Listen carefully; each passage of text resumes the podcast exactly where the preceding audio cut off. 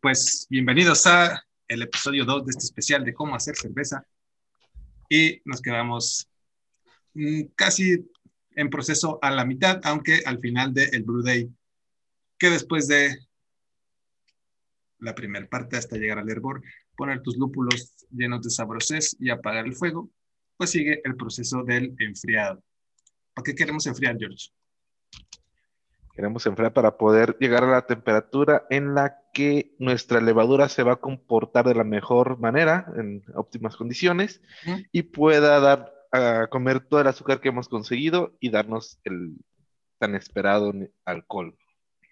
¿Cómo andan enfriando ustedes ahorita, muchachos?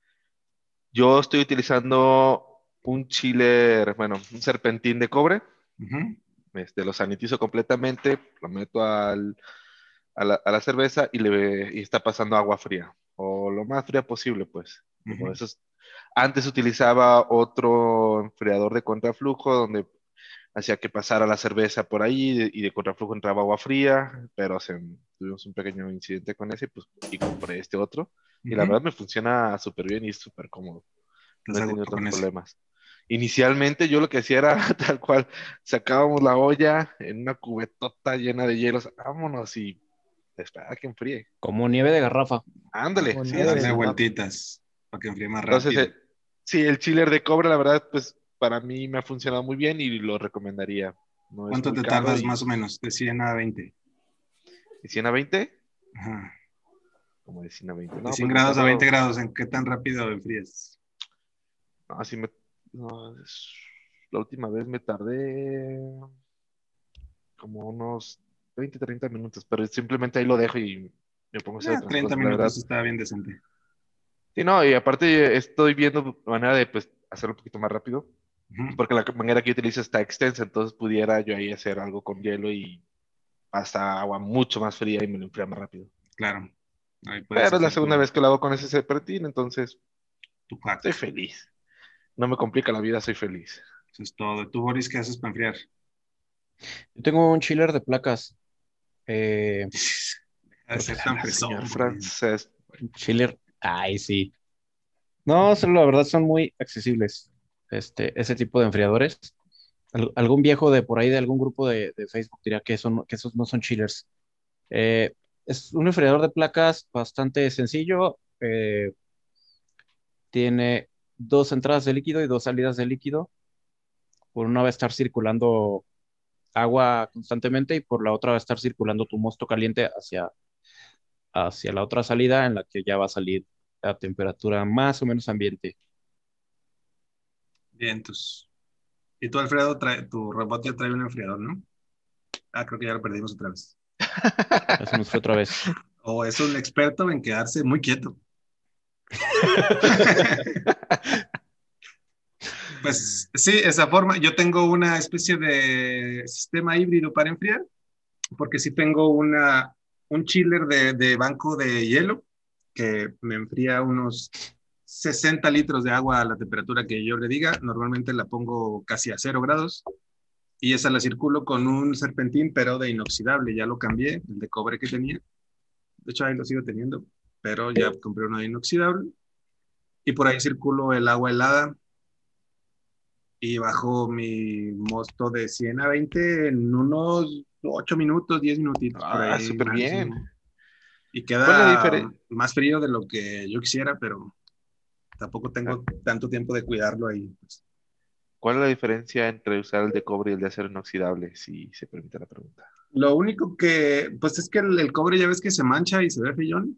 Esa es la única diferencia. Básicamente, pues el de acero es más rígido y se ve indestructible. El de cobre es un poquito más blando y tiene ese detalle de que se oxida, pero pues básicamente es lo mismo. el, el, cobre ciertamente tiene una mejor transferencia de temperatura que el oxidable. Eso sí, no hay, no hay duda alguna. Y yo lo que hago es que al empezar el hervor echo el chiller y echo el, la canastita de lúpulo que también ya uso. Y ahí los hiervo una hora para que se saniticen y vámonos. Después nada más le conecto las extensiones de la bomba de recirculado y a meterle agua helada a ese mosquillo. Mm, interesante. Te preguntaba Alfredo eh, si que tu robot ya trae un enfriador, ¿no? Antes de perderte. Sí, sorry, el internet. Sí, tiene un, tiene un chiller de contraflujo. Como es robot y tiene el mismo conexión de bracito para todo, entonces lo conectas a la misma bombita y ahí solito hace todo el jale. Nada más lo tienes que conectar a la, a la manguera y funciona pues tal cual como dijo George hace rato, por un, por un lado eh, circula agua y en contraflujo circula el mosto. Entonces se va haciendo la transferencia y, y en una manguerita sale agua caliente. Esa agua caliente pues luego sirve para limpiar, ¿no? Claro, claro, claro que eh, pues, es un paso del que hablaremos más adelante, toda esa, esa parte del el paso, el paso favorito de todos los cerveceros. El paso cervecero. Sí. Pero bueno, ya tenemos nuestro mosto a una temperatura fresca, fresca eh, para poder introducir la levadura, que es un hongo que está vivo y que está muy contento por ahí de los 18 o 20 graditos y vamos a hacer una ale, que es lo, lo normal. Recomiendan un, un, par de grados para arriba, 22, 23 graditos para que esté más cómodo aún y empiece con la fermentación aeróbea primero cosa que hablaremos otro día porque es bastante complejo y, y científico, pero básicamente es que ya frío vertimos a un fermentador, hablamos en el episodio pasado de los setups de fermentación que tenemos y abrimos en el 99% de los casos nuestro sobrecito de levadura bien sanitizado y lo echamos en el mosto, ponemos nuestro airlock y lo dejamos en el refrigerador de temperatura controlada que utilicemos para esos fines. Eh, o también si eres como eh, buscando otros resultados, puedes conseguir tus levaduras líquidas y demás cosas de otros proveedores un poquito más complicados, más caros, pero también hacer tú ahí tu, tu inoculación con levadura líquida que, o, si, cosechas levadura y tendrás tu, frasquito, tu ah, vial con, lo que rescataste. y luego, ya que dejamos eso, sigue el, pues el, lavado de todos los trastes que hicimos, ¿no? El desmadre, porque no podemos dejarlo sucio, ¿no? Esa es una, una realidad. Es una máxima. ¿Alguna vez han estado tan borrachos que se les quede sucio el equipo un día?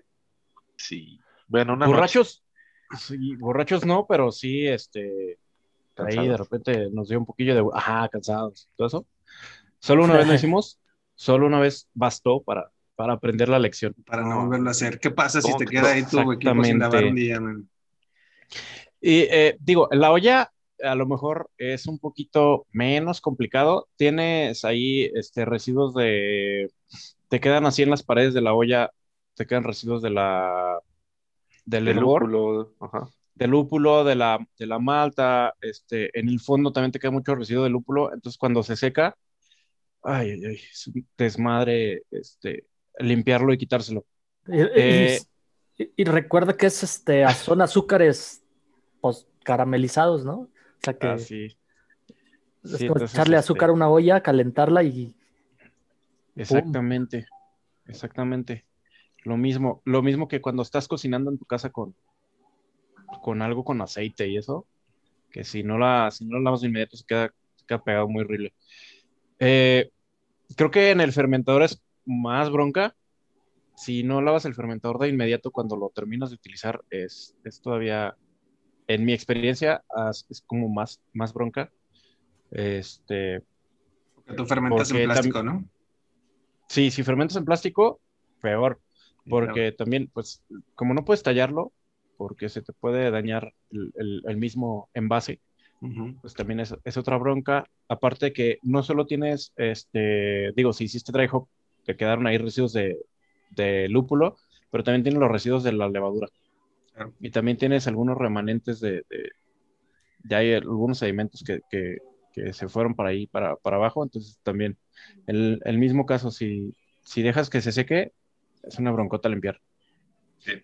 Digo, hay químicos, hay químicos, pero de todos modos es, complicadillo darle la, limpieza adecuada. Claro, y también... No hay, sí, sí, sí. No hay, nada como luego, luego. No hay nada como luego, luego. Aparte, el grano se te puede echar a perder ahí y tienes algo inmundo y grotesco que huele como a cadáver, ¿no? Y, corres el riesgo de que se te hagan lactos, ¿no? Lactobacilos ahí con residuo de grano y cáscara y así. Sí, pero es un, es un rollo, pero yo justamente terminé de hacer cheve justo antes de iniciar el podcast y ahorita que se termine me va a tocar lavar todo ese desmadre. Qué divertido. Corres el, corres, el riesgo de tener que tomarte una sour. Corres el riesgo de tomar pura sour después. oye, Mike, pero, lo, terminaste desde el episodio pasado, ¿eh? ah, sí, desde hace una semana. Entonces ahí te quedó ya una semana. Ya, lleva la semanita. Él, no, ya sí, pero ya, ya veo mi, desde aquí veo mi olla y digo, no pero bueno, es el precio que hay que pagar hasta que crezca mi hijo y lo tenga que hacer él obligado por mí. Sí, de una vez, de una vez. Ya, ya que puede caminar. Ya puede caminar, pero todavía no tiene la coordinación para lavar eso. Pero ya, luego lo voy a poner ahí adentro con, con un traje de esponja y un chingo de jabón. ¿no? Pues sí, muchachos, hay que limpiar todo nuestro equipo, dejarlo al mero madrazo para la próxima vez. Y empieza el proceso de convertirse el mosto en cerveza, en el que afortunadamente nosotros no hacemos absolutamente nada. Que es la fermentación. Ah, claro que sí. hacemos algo. Acercarse a leer todo. esa aromita. Pues lo, que lo que hacemos es no abrirlo. No, no estorbar. Es no hacer nada. Lo que hacemos es no estorbar. Quizás no estorbar, no chismear. No, quizás tengamos que mover, ajustar temperaturas, ¿no? Subirle un poquito ahí después de unos días. Después de la fermentación, ya para la maduración, podríamos incrementar sí, un, par de grados la temperatura ahí para quitarnos el horrible diacetil. Y, cuidarlo por si pasa algo extraño, ¿no? De repente que dejaste poquito headspace y... Ah, buen punto, sí. Y tu fermentación se volvió loca y aventó el airlock por allá. Sí, sí, sí. Eso es algo muy importante. Si no tienes que estorbar, nada más estar como darle un vistacillo a ver si todo sigue bien. Si todo sigue en orden. También, también, este, algo que se hace durante este proceso es la, la adición de ya sea de algún adjunto o del lúpulo. Normalmente es más lúpulo que, adjunto en mi caso. Claro, el dry hop, ¿no? El famoso dry hop. ¿Qué, tú, ¿Qué día de la fermentación le echas el dry hop, Boris? Eh, normalmente el día 7. Al día 7 de la fermentación se lo, se lo pongo unos 3, 4 días. Eh, se le sube un poquito la temperatura, este, en, en mi caso, y este, ahí se le deja unos cuatro o cinco días más o menos. Entonces, dry hop, George. Sí, lo he hecho unas tres veces. Eh, la verdad, sí, el aroma que llegas a obtener del lúpulo es bastante agradable, por lo menos en las cervezas que, que hice, que son dándoles son unas cervezas pale. Entonces, el aromita ayuda muchísimo al estilo. Y yo fíjate que en un principio el dry hop utilizaba unas bolsitas ahí ponía todo el lúpulo y lo metía al garrafón. Y era un rollo porque yo después que lo quería sacar, pues obviamente el lúpulo absorbe el líquido y pues para sacarlo es un poquito tedioso, especialmente porque no quieres que se te contamine lo que ya tienes ahí. Entonces lo que yo hice después, si alguien me explicó, no, pues simplemente mete el lúpulo y déjalo cuando lo vaya, cuando termine su proceso de dry hop, órale, al proceso que sigue. Y, eso es hecho. Y aprovechas mejor los aceites, ¿no? O sea, Sí, exactamente. Eso me dijeron. Es, realmente en la bolsita, pues se mantiene ahí lúpulo, pero meramente como para limpieza, que no te va a ayudar mucho. Realmente lo que quieres es que se absorba todo. Y tienes otra cosa pues que lavar, ¿no? Que es la bolsita. Sí, sí, exactamente. y sanitizar después. Y hervirla. Ajá. A ti ni te pregunto, Fredo, porque sé que lo haces. ¿Cómo haces tu dry hop? Mira, pues déjate cuento todo el proceso que hago. Yo pongo, yo normalmente me gusta cocinar los domingos. Entonces el domingo a, las 12, una del día ya estoy poniendo fermentar, inoculando y ahí lo dejo, ¿no? Normalmente por ahí del jueves, que ya vi que ya se activó y que ya está muy feliz, le subo la temperatura y el sábado echo el dry hop. Lo dejo cuatro días, o sea, de sábado a domingo, lunes, martes. El miércoles por la tarde ando, ando preparando el cold crash, que eso lo que es es pues bajarle la temperatura de estar a 20 grados, 18 grados por ahí, que, era feliz la, levadura, una vez que ya terminó su proceso, pues es bajarla para, para este, que todos, todo lo que está en suspensión, residuos, eh, pues la misma levadura, residuos del lúpulo, algo del sedimento de la cocción que se te fue al, al, a tu fermentación, pues que se caiga y que quede más clara, ¿no? Entonces yo al día, que es como, como 10, 10, 11, dependiendo cómo vaya la fermentación, pues ahí lo pongo a cold crash. Y el segundo domingo, pues ya lo, embarrilo.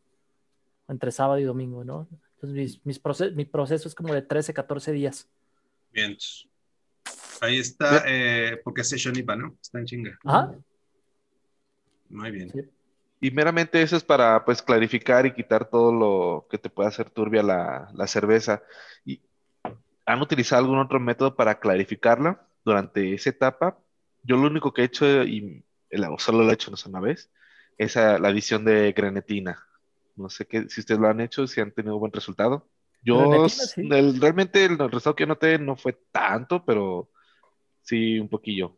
Es que sabes qué tiene la grenetina, es que te la deja bien clara, pero si mueves tantito de más el... Se levanta todo. valió madre. Mm, sí. Sí, funciona muy bien. Es un método de clarificación en frío que también podemos tocar a fondo en otro episodio, cómo hacerlo desde cero.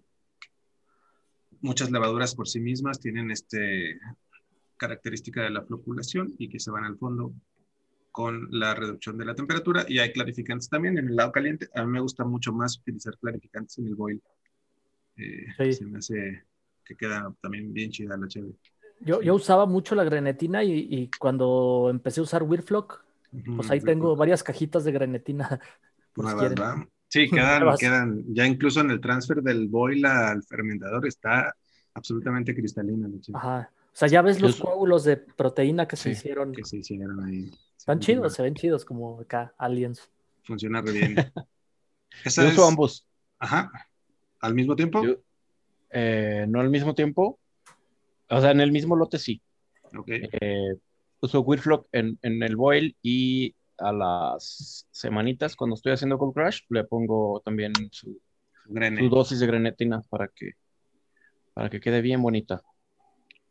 Estamos hablando de que esto se hace durante la maduración de nuestra cerveza, que es el proceso que hace la levadura después de la fermentación, en la que por sí misma limpia el producto, eh, volviendo a absorber y a eh, procesar algunos químicos no deseados principalmente el horrendo diacetilo que está siempre ahí presente en las cervezas correteadas. Recomendación para la maduración, ten paciencia ya, ¿no? Y por eso no gané el reto. Por eso no ganaste el reto. Si estaba diacetilo, sí, ya tu chévere, ese sí lo Sí, sí, sí, sí. Por ver tantito, está correteado silla, pero... Pero bueno, ya tenemos nuestra cheve madurada, ya bien fría. El penúltimo proceso es el envasado, que puede ser botella, lata o barril. ¿Ustedes embotellan o ya todo va a barril? Yo ya mando todo a barril, afortunadamente. Sí llegué a ser eh, embotellado, pero la verdad era mucha lata. Por lo menos cuando empezamos, en las primeras cocciones que metemos todas botellas, el proceso que en aquel entonces alguien nos explicó es que tenía que limpiar a profundidad todas las botellas sin importar que eran, fueran nuevas o no. Híjole, si era un rollo. Y luego estar pasando las el líquido a la botella. Nosotros lo que entendíamos en aquel entonces para poder clasificar es que tenemos que meterle una cierta cantidad de, de azúcar preparada para poderle dar la gasificación, pero la hacemos botella por botella, entonces era una friega.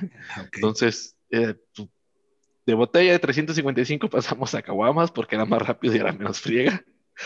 Pero ya al final de cuentas, sí, llegamos a la conclusión de no, pues mejor toda barril. De todas maneras, pues la chela, pues no la podemos dividir en growlers o como de otra manera, pues.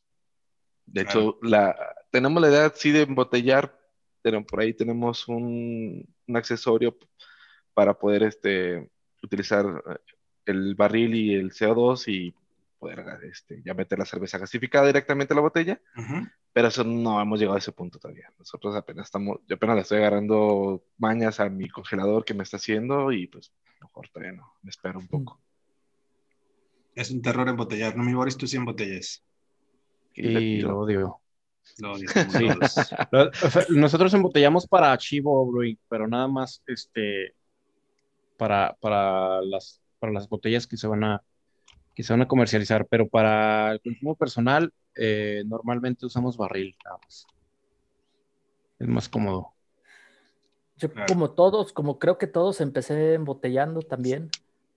Y sí, me aventaba una jeringuita una por una.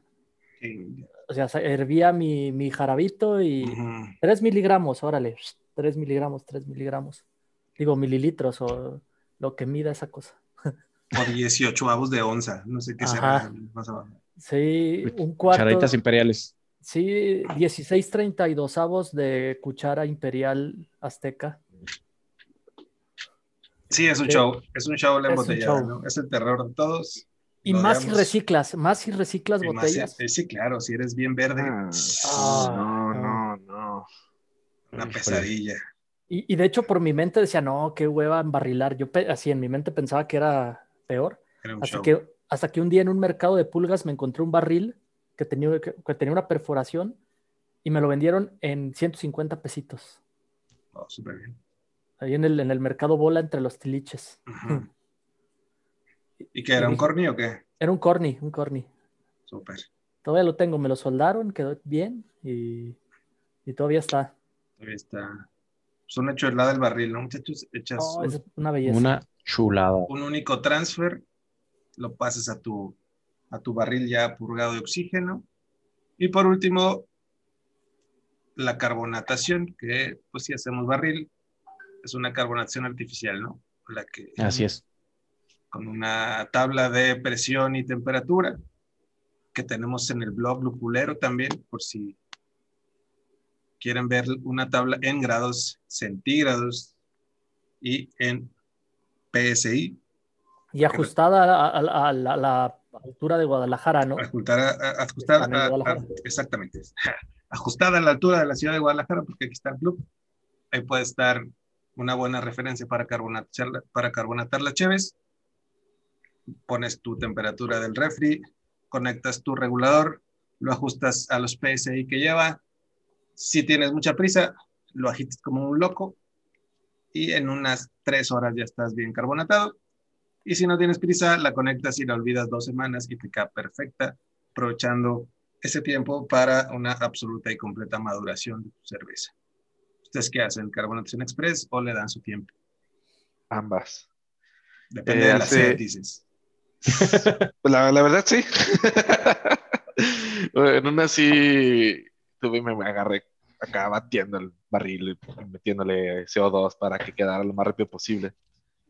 Y ya en la última, eh, la que tengo ahí en el conge, pues sí, le dije, que se quede. Ahorita, pues, todavía tenía, todavía tomando cerveza delante, dije, ah, pues no me importa, pues ahí está, que se madure un poquito y pues que se carbonate solita. Que al final de cuentas es uno de los cosillos que estoy ya todavía adecuándome o entendiendo el rollo. Yo esperaba, sí dejamos pasar como casi dos semanas para que tuviera la carbonatación, no pasó. No sé si hay algún problemilla, tengo que averiguarlo. Pero sí, al final, con una buena batida, agarras la carbonatación más rápido. Yo, yo, la pongo como a lo doble o poquito más de lo que tiene que estar. En P6. ajá, en P6. Para la pongo, rápido. Ajá, la pongo unos 25 o 27 P6. Sí, eso me recomendaron también. La dejo dos días, al tercer día empiezo a probar y si veo que ya está ahí al tanteo, si ya quedó y aguanta, pues ya, la pongo al, a lo normal al, para servir, ¿no? Sí, ahí, ahí, también puedes ponerla 50 por 8 horas y también ah, carbonata. ¿A poco? También, sí. ¿Qué requiere? Pues que todas tus conexiones estén bien apretaditas, eh, porque si no vas a hacer un fiestón ahí con 50 PSI. Y, y que tu manguera lo aguante, ¿no? Sí, sí, que los empaques estén bien, que la manguera esté bien, que tus abrazaderas estén justas, todo bien, en 50 y en 8 horas está, esa era la, la técnica que aplicábamos nosotros antes Ahora ya la verdad es que sí utilizo el tiempo de la maduración para carbonatar también y ya tampoco o cuando ahí batiendo el, el barril, yo lo dejo. Lo dejo y lo olvido, como dice el método. Es que la espalda. Es que la espalda. La edad. es que la espalda. Ya no tengo mi maca que hacía todo eso. el, el maca era como un grandfather vivo. Exactamente. Exactamente, un grandfather orgánico. Ah, le picabas el ombligo y órale. Sí, ciertamente. Ah, chévere. Un saludo al Maca, si me escuchan. Un abrazo al Maca. Su chévere en su homebrew en Minerva. Hay, hay, hay, una, hay un aparato que nosotros usamos que se denomina Quick Carb. Ah, platícanos de ese Quick Carb. Esa, esa, esa cosa eh, en realidad no es más que una bomba con una ah, ah, con un este con un paso de, inyección de, CO2 con una piedra este, que te está inyectando CO2 entonces lo que estás haciendo es recircular el así recircular el, el, líquido de tu, de tu bomba a tu barril y en, medio de, en medio de ese proceso está inyectándole CO2 este, poco a poquito, entonces está pasando por todo el, por todo el líquido y este, te lo carbonata todo en más o menos unos 40 minutos y te lo deja a la, a la presión que necesitas. Que queda bien como al 90%, ¿no? Este es como el, la característica del Quick o ya estás bien ajustado para que sea el 100 de carbonatación? Sí, le, compensas un poquito. Eh, si la quieres, no sé, para servido, le das un poquito. Le subes a lo mejor unos, unos, ajá, le subes unos 3, 4 PCI y ya. ¿Pero hacen Quick Carb en Homebrew ustedes? Pues sí. ¿Otra cosa pues que lavar? es lo mismo. ya les gustó a ustedes. Juguetazo que lavar ahí. Es que la espalda. es que la espalda y la sed. La sed. ¿Cuál llega tu la espalda? Sí, ya me esperé, ya me esperé tres semanas ya, y, no quiero utilizar mi espalda. Aparte que ya no se puede. Para eso tengo dinero para pagar un entonces, Quick Card de Blickman. Entonces, así, una, una cosita más que lavar, ¿qué importa? Que la carbonatación es... Mi, habilidad de caminar. Es superficie de contacto y cantidad de CO2 disponible, ¿no? Entonces el Quick Up lo que hace es extender la superficie de contacto de manera eterna durante un ciclo. Así es. Y pues el barril en posición vertical tiene una superficie de contacto pues muy chiquita, que puede ser más rápido si acuestas el barril también. Y la agitación lo que hace pues es aumentar esa superficie de contacto para que la molécula de agua absorba la molécula de CO2, se convierta en ácido carbónico y se integre a la cerveza, provocando un cambio en la percepción sensorial porque baja ligeramente el pH y el, eh, la sensación en boca de la carbonatación, que es lo clásico de la cerveza y que es por lo que a mí no me gusta la cerveza con nitro, que a ustedes les encanta. Esa es la, respuesta. Óyeme. Old school. Pues ya está, tenemos nuestra cerveza fría, carbonatada. Lo único que nos falta es un vaso y un montón de sed para el último paso de este extremadamente delicioso hobby que es la degustación. Oh, sí. Y unos cuantos amigos. Principalmente. Ahorita hay pandemia y hay que ser muy cuidadoso con los amigos, pero. Hasta solo. Hasta solo. Dios cuenta como persona, dice ahí en Los Simpsons. Entonces nunca está solo en realidad. Yo aquí tengo mi compa Pascal, mira, parece un lúpulo. Pascal. ¿Cuánto les dura un barrilito si traen sed, muchachos? Ay, ¿con, con ganas de. con el pues hocico caliente, como se dice. Semana y media o dos semanas cuando hay cuatro conectados. para hacer un cálculo, un barril serían dos cartoncitos de cheve, ¿no? Mm, sí. Poco más, ¿no? Poco más. Un poquitito más. Un poquitito más. dos cartones y dos caguamas. Ajá. Sí, si no tienes llenadera, te dura dos días. Como ustedes, básicamente. Si no tienes llenadera, carecen dos, tres, de días. ¿Qué es eso? si, lo estás chiquiteando, la verdad sí te dura. Sí te dura hasta tu mm. siguiente lote. te dura hasta, hasta tu siguiente lote. Por eso hay que tener varios fermentando consecutivos, ¿no? Para no. Sí.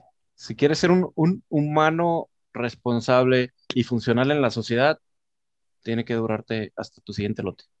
Claro. En esta. ¿Y si haces un lote cada semana?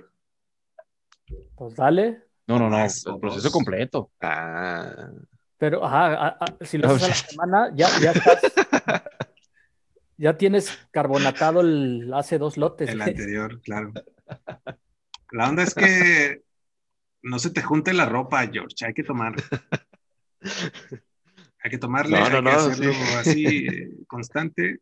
Yo tuve, sí, una, una racha a, principios de pandemia que iba a estar en un concurso de, asado y cociné seis barriles de Session IPA para ese día. Se canceló el evento, me quedé con la cheve y nos echamos seis barriles de cerveza entre Mariana y yo.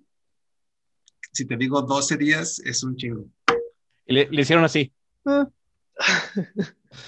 Eh, mira, aquí está mi vaso vacío. Aparte la hice como de 3 grados de alcohol y bien hoppy. No, hombre, pasaba sin esfuerzo alguno. Y cuando me acabé el último, me cayó el 20 y dije, te pases de lanza toda la chévere. Pues casi ¿Seguro que no inventaste el evento? 120 litros de cerveza. Sí, yo creo que lo inventaste. sí, sí tenemos un evento en el que tenemos que hacer seis barriles de cerveza. Era una onda tipo Fight Club, Alguien me dijo, va a haber un evento, güey, haz cerveza. y sí, o sea, muchísima. Y en ese momento dije, ya tengo que parar esto. Cosa que no sucedió con mi amigo Alfredo, que siguió con esa racha impresionante de consumo. ¿Cuántos barriles te echaste? Sí, 42 en un año. ¿Qué horas? ¿42? 1.1 ¿Uno la semana? Uno por semana. Y, se burlábamos de lo que dije hace ratito. Uno a la semana. Es que esa es, la, esa es la característica de hacer cervezas de sesión o con alta drinkability. Que en una tarde de, era marzo, abril, mayo, con este calor tapatío. Sí, así. 12, 13 vasos, fácil, fácil que los toman, ¿no? Sí, sí, sí te creo. Esa es la parte la parte sabrosa de este, de este hobby, que también tienen que llegar que de la otra, del otro lado de la moneda, a, quien le gusta hacer cervezas de alta gravedad, stouts bien pesadotas, pues no se va a tomar 12 vasos. Sí, y en las tiendas no venden llenadera. No venden Tienes que conseguir la parte. Igual cuando entras a un club de cerveza casera, pues también te piden que renuncies a tu llenadera. Es uno de los requisitos. Y, eh, pues que es que ahí te venden otra.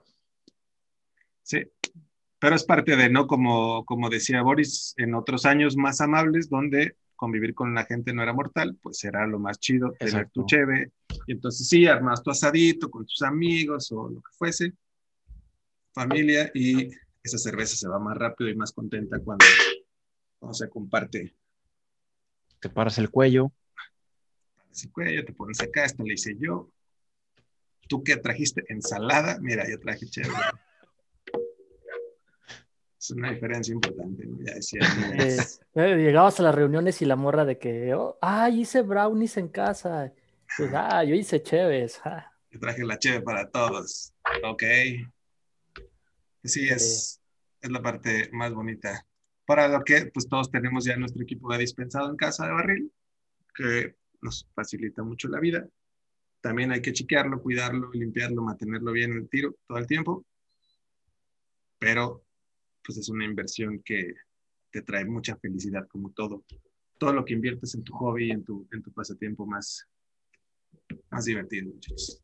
Ese es el proceso completo, desde la idea hasta marearte con tu cheve.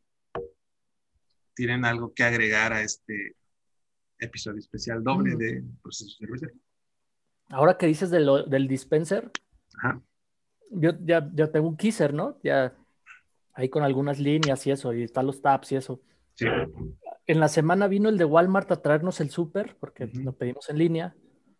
Y estaba en la puerta y como que lo vio de reojo y me dice, oye, ¿eso, eso sirve? Yo qué, pues ese, el de, el de los taps, sí, sí, sí funciona. Sí, y si tiene chévere.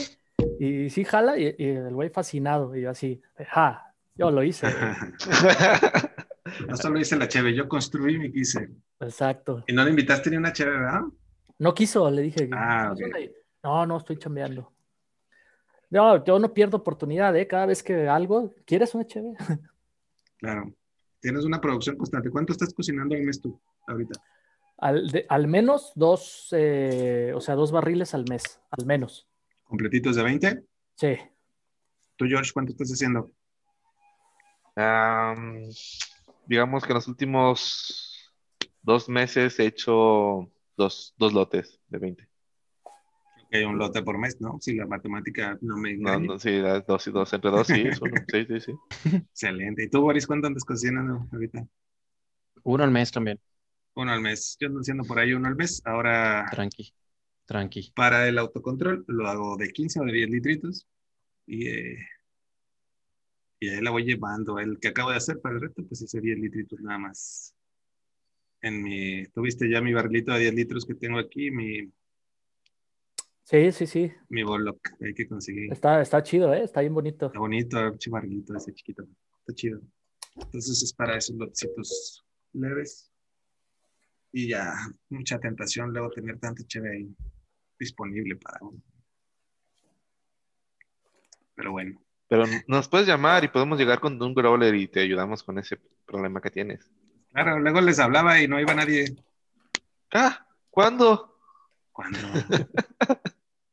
disponía, pero como viven en otros códigos postales, no sé. Ah, bueno, ahí sí, no, no, puedo decir que no. Pero bueno. ¿Algo más que agregar, muchachos? ¿Alguna otra cosa? Nada, nada. Nada más. Nos vemos entonces. Pues tal vez invitar a la gente si tiene alguna duda que nos la hagan saber por los medios de contacto y con gusto en, un podcast lo tocamos. Claro que sí, con muchísimo gusto. Vamos a preparar otros temas. En algún momento hablaremos de cada uno de los procesos bien a fondo, dos o tres episodios. Tienen mucha ciencia, mucha química, mucha alquimia, mucha técnica también en algunas partes. Y todo eso pues, los podemos poner aquí en, en un desmenuce brutal para quien esté interesado y sea otro, otro obsesivo en la, en la elaboración de cerveza como somos todos nosotros. Pero eh, por lo pronto, muchas gracias por haber estado en este episodio, mi George. Muchas gracias, Boris. Alfredo, qué bueno que llegaste Muchas temprano a un episodio, cosa que... Hoy sí llegué temprano. Es muy extraño, primer episodio. muy agradable. Estaba desde la semana pasada esperando a que empezara. Sí, en una, en una vigilia, velando armas, esperando el podcast para estar a tiempo, ganarte los puntos lupuleros y cambiarlos por una calcada. Eso me parece. pues, sin más, yo soy Mike Aguirre y muchas gracias por escucharnos. Nos vemos en la próxima emisión del podcast Lupulero. Hasta luego. Muchas gracias. Nos vemos. Bye.